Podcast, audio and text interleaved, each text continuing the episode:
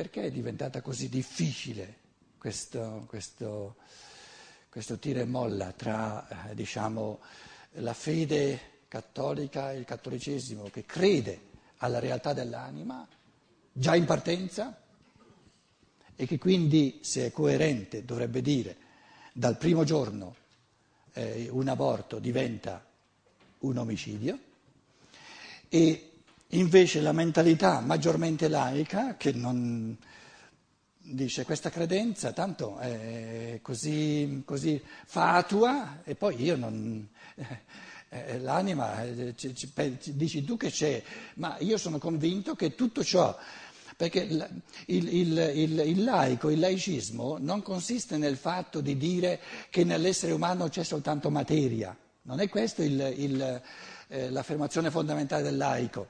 Il laicismo, la, l'affermazione fondamentale del laicismo è che tutti i fenomeni di psiche, i fenomeni diciamo dell'anima, tutte le emozioni, tutti i fenomeni di coscienza, la coscienza non è qualcosa di, di materiale, però la, la, la, cultura laica, la cultura de, della scienza naturale ti dice tutti i fattori di coscienza sono un effetto, sono un prodotto di fattori biologici.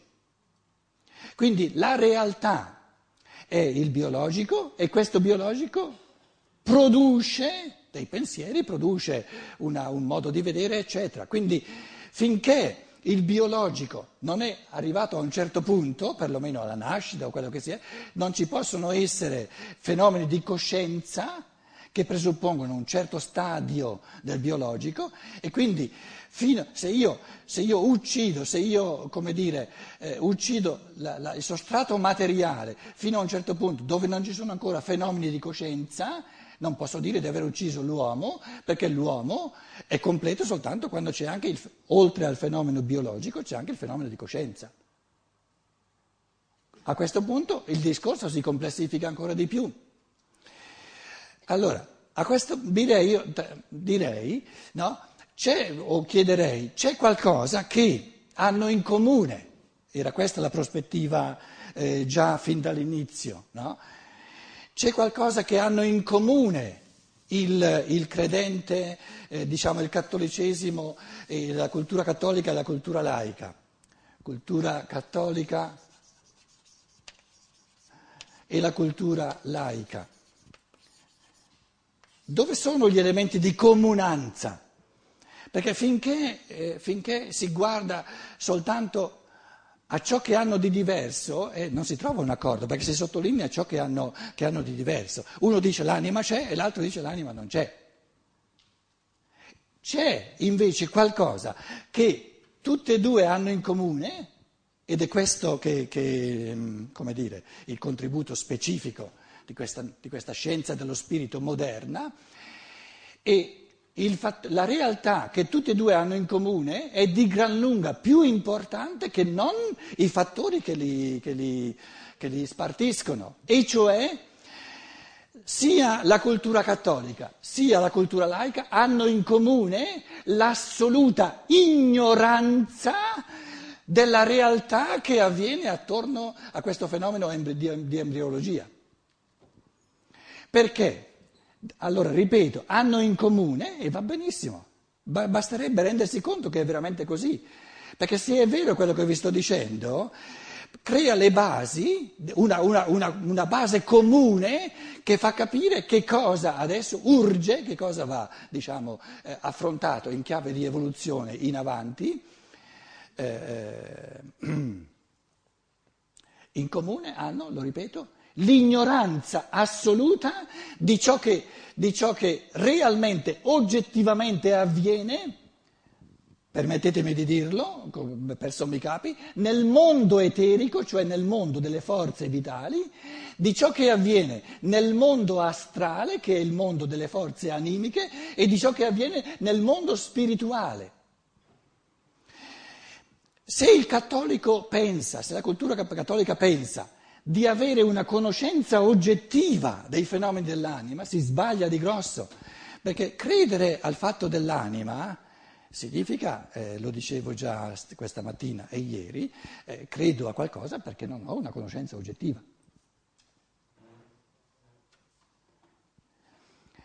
Quindi se uno dei due, se il cattolico o, o, o probabilmente il laico dicesse, ma in fondo, in fondo noi quando ci troviamo di fronte al quesito dell'aborto, quando ci troviamo di fronte al quesito della, del, dei, dei nove mesi nel grembo della madre e della nascita, in fondo noi non ne sappiamo nulla di ciò che avviene oltre al visibile, oltre a ciò che è materiale.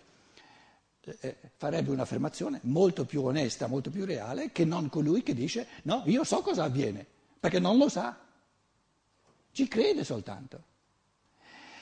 E se noi consideriamo i contributi oggettivi, scientifici di una scienza dello spirito che affronta in chiave di conoscenza oggettiva anche ciò che avviene a livello delle forze vitali, a livello delle forze animiche, a livello delle forze spirituali, ci rendiamo conto che il laico che dicesse non ne sappiamo nulla ha ragione e invece il cattolico che dicesse io so che cosa avviene spiritualmente, animicamente, non ha ragione perché di fatti non lo sa.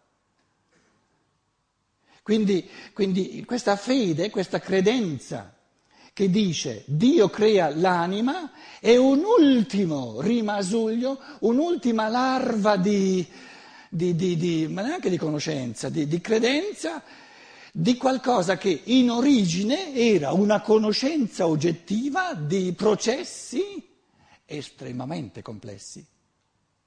Questa è l'affermazione fondamentale, perché eh, chiediamoci eh, un attimo, se il fattore biologico, embriologico dei nove mesi nel grembo materno è di una complessità enorme, come tutti noi no? con, saremmo in grado di concedere, perché è molto complesso quello che avviene eh, in campo diciamo, del biologico, del corporeo, perché se c'è Prendiamo soltanto i, i, fenomeni animici, di questa anima che si incarna. Perché i fenomeni animici dovrebbero essere meno complessi? Prendiamo una giornata di una persona, una giornata di ognuno di noi.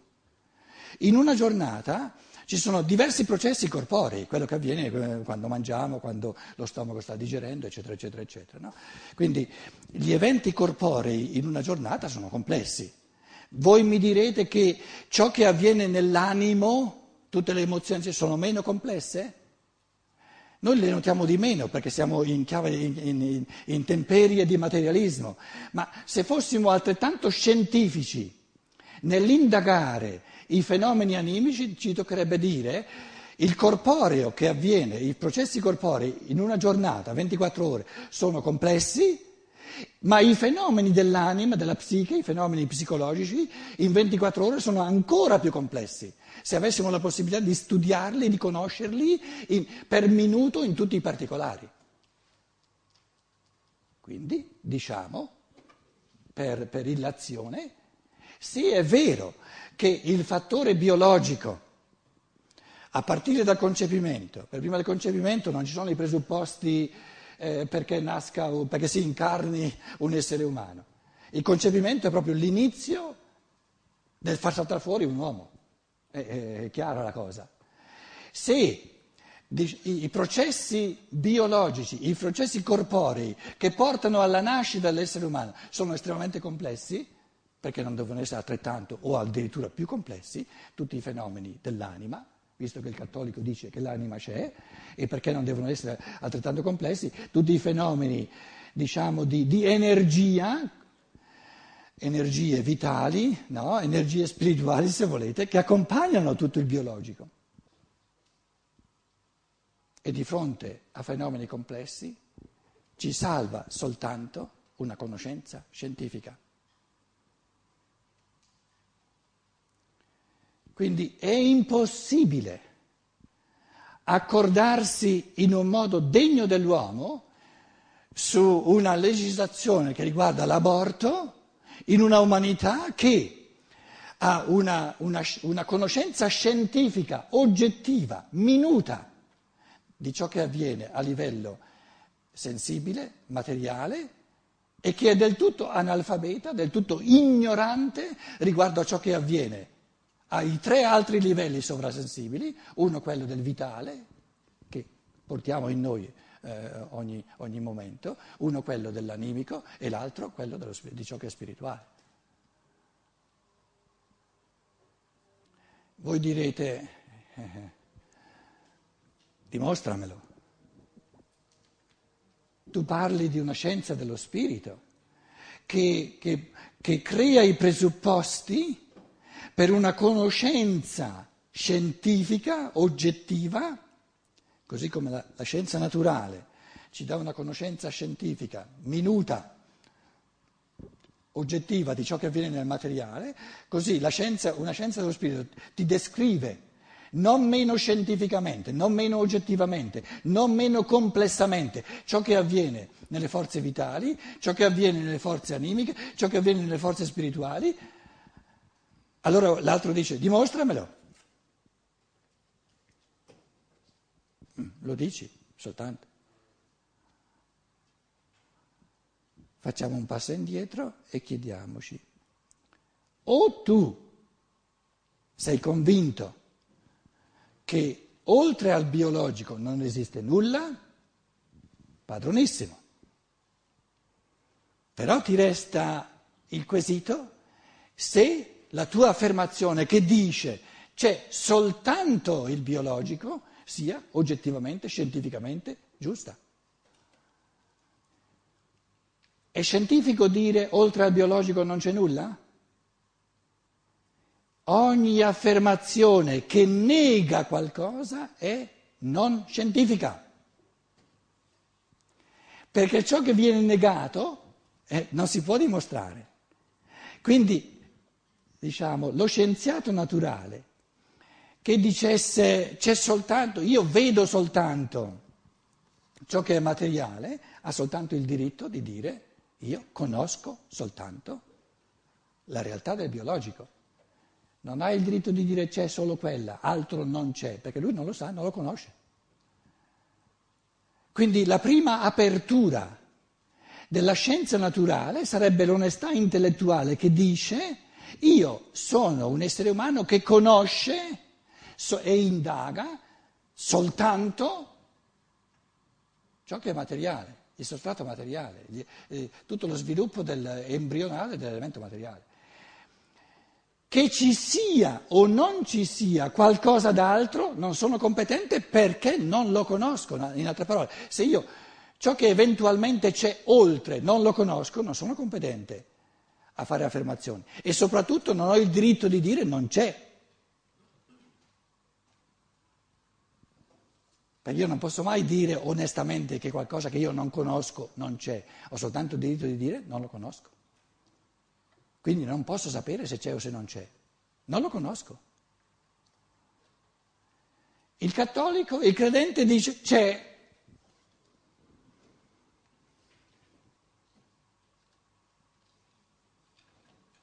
Dio ci crea un'anima.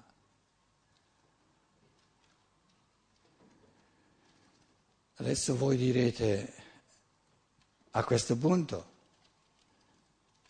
il, lo scienziato naturale dice, io non so nulla oltre a ciò che è materiale. Il credente dice, Dio ci crea un'anima, un'affermazione poverella, molto poverella, perché insomma eh, non mi dici né come avviene, né in che modo questa anima è o è diventata individualizzata, eccetera, eccetera, eccetera. A questo punto, visto che lo scienziato naturale, oltre al materiale, non conosce nulla, e visto che il credente fa un'affermazione così fatiscente che proprio non mi dice nulla, a questo punto o tu scienziato spirituale, Rudolf Steiner, o la scienza dello spirito mi porta veramente qualcosa di più che io posso, che io posso dire, ah, ah, ah, qui, momento, qui ci sono delle ipotesi eh, articolate che, che, che, che per, perlomeno mi danno la possibilità di vedere con la mia mente se, se sono verificate. Però però se tu vuoi portarmi una terza alternativa, oltre alla visione laica materialistica, oltre alla visione cattolica fideistica, insomma, non venirmi di nuovo con un dogma fantomatico che non mi dice nulla. A questo punto, subito, la scienza dello spirito ti dice, aspetta, basta che, basta che rimani tranquillo, io ti squaderno subito, ma proprio una, mitra, una mitragliata di, di, di realtà enormi che anche soltanto il fatto di considerarle a, a, a livello di ipotesi di lavoro, tu, tu, ti rendi conto, se sei onesto, che dici questa scienza dello spirito mi, mi propone, mi, come dire, mi, eh, mi, mi mette davanti, lasciandomi libero, mille cose delle quali l'uno e l'altro non hanno la minima idea. E cioè, che cosa abbiamo lasciato fuori dal discorso finora? Questo spirito umano che si vuole incarnare qui. Adesso le dico le cose, così come una mitragliatrice, per fondarle, dimostrarle, non si può. Questo Rudolf Steiner ti dice, c'è uno spirito umano che ha alle spalle millenni di evoluzione, come ogni essere umano, è già stato più volte sulla Terra, già vissuto una volta con questa, con questa lingua materna, un'altra volta in quest'altro popolo, una volta come maschio, una volta come femmina una volta in una costellazione geografica di forze, diciamo, telluriche, e un'altra volta in tutt'altre, eccetera, eccetera, eccetera. E negli ultimi tempi, gli ultimi anni, gli ultimi decenni si è chiesto questo essere umano, questo uomo, questo spirito umano, che ha un'anima, che ha un, un, tutto un corpo eterico, un insieme di forze eteriche da, da un bel po' di tempo si chiede dove nasco la prossima volta. Chi devono essere i miei genitori? E dice, i miei genitori possono soltanto essere eh, due esseri umani con i quali io ho avuto tantissimo a che fare. Perché come posso io, no? eh, guardo qui, no? a, a, a, e B, la, qui la mamma, dicevamo qui il futuro mh, eventuale eh, papà, no? Quali sono i presupposti karmici perché questa persona, questo essere umano diventi la mamma di questo spirito che si incarna e, e questo diventi il papà? I presupposti karmici sono che ci sia un conto un karmico aperto, che ci sia stata un'osmosi di forze tale per cui Adesso questo, questo conto karmico aperto vuole continuare. La legge del karma è che ogni essere umano è il primo forgiatore di tutto ciò che lui è divenuto, però nessuno diventa ciò che, ciò che è, è diventato ciò che è nell'isol- nell'isolamento. Naturalmente se noi guardiamo gli influssi reciproci che, che viviamo nel quotidiano sono talmente, talmente, palesi che dobbiamo dirci, essere uomo significa eh, l'umano, che ognuno di noi, in quanto, in quanto io, in quanto spirito singolo, gestisce eh, il centro di, di, di, ciò che lui diviene, però eh, c'è una, una, una, un concorrere, un, diciamo, no, molteplice di tante persone che accompagnano. Quindi il, diciamo, ognuno di noi è l'artefice principale di tutto ciò che c'è in lui, tutto ciò che lui è divenuto. Però nessuno di noi è divenuto da solo ciò che è divenuto. Perché nulla può succedere senza una, un concorrere, senza un influsso reciproco da parte degli altri. Queste due persone per avere i presupposti di diventare madre e padre di questo spirito che si incarna, presuppone il fatto che questi due esseri incarnati già da secoli, già da millenni, appartengono, diciamo, fanno parte del, del, delle forze karmiche che accompagnano questo. No?